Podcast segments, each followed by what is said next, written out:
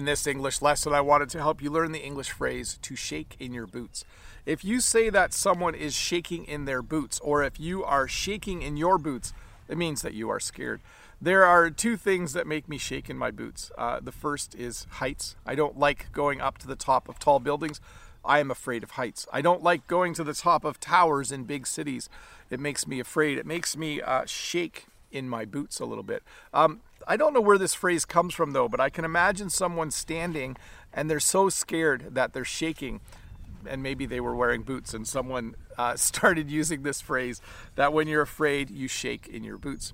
The other thing that makes me shake in my boots snakes. I do not like snakes. They are my least favorite animal in the entire world. Snakes make me shake in my boots. They make me afraid. I don't like them. I don't like them at all. The next phrase I wanted to teach you is the phrase to give someone the boot.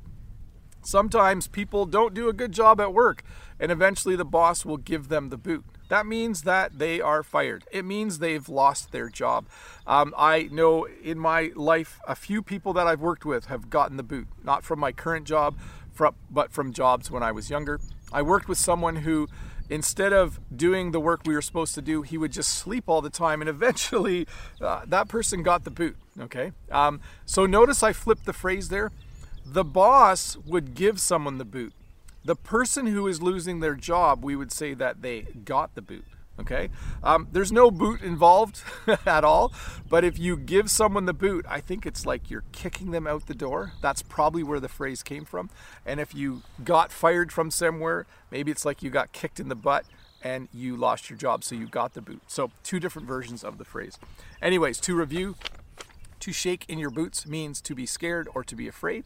And if you give someone the boot, it means that you are firing them, that they are no longer working for you.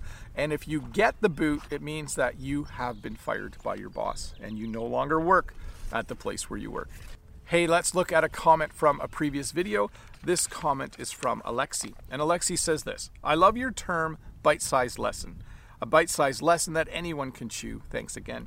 And my response was, It's a great phrase. We often refer to smaller things as bite sized or bite sized. You could probably use both terms, I think. Um, yeah, we refer to a lot of things in English as if they are food. Um, you can, when you refer to smaller things, you can say that they're bite sized. Um, maybe you have a few bite sized tasks to do before you go to work tomorrow. Maybe you have a few little chores to do. Um, we say things like food for thought. Um, we say things like, oh, I need to chew on that for a bit. Alexi kind of mentioned that phrase here as well. Um, when you're thinking about something, you can say that you need to chew on it before you make a decision.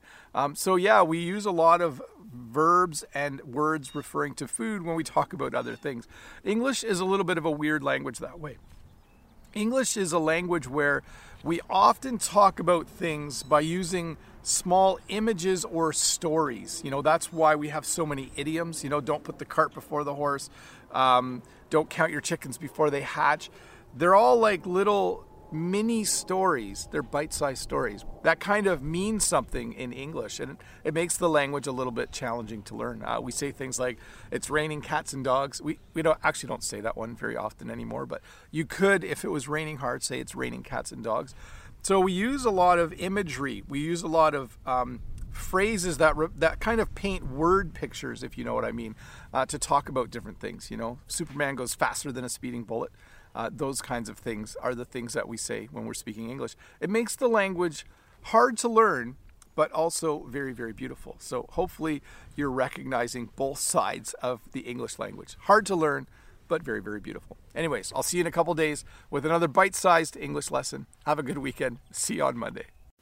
Hi, Bob the Canadian here. Thank you for listening to this English podcast lesson. If you would like to support me, in the work that I do as an online English teacher, please visit patreon.com slash Bob the Canadian.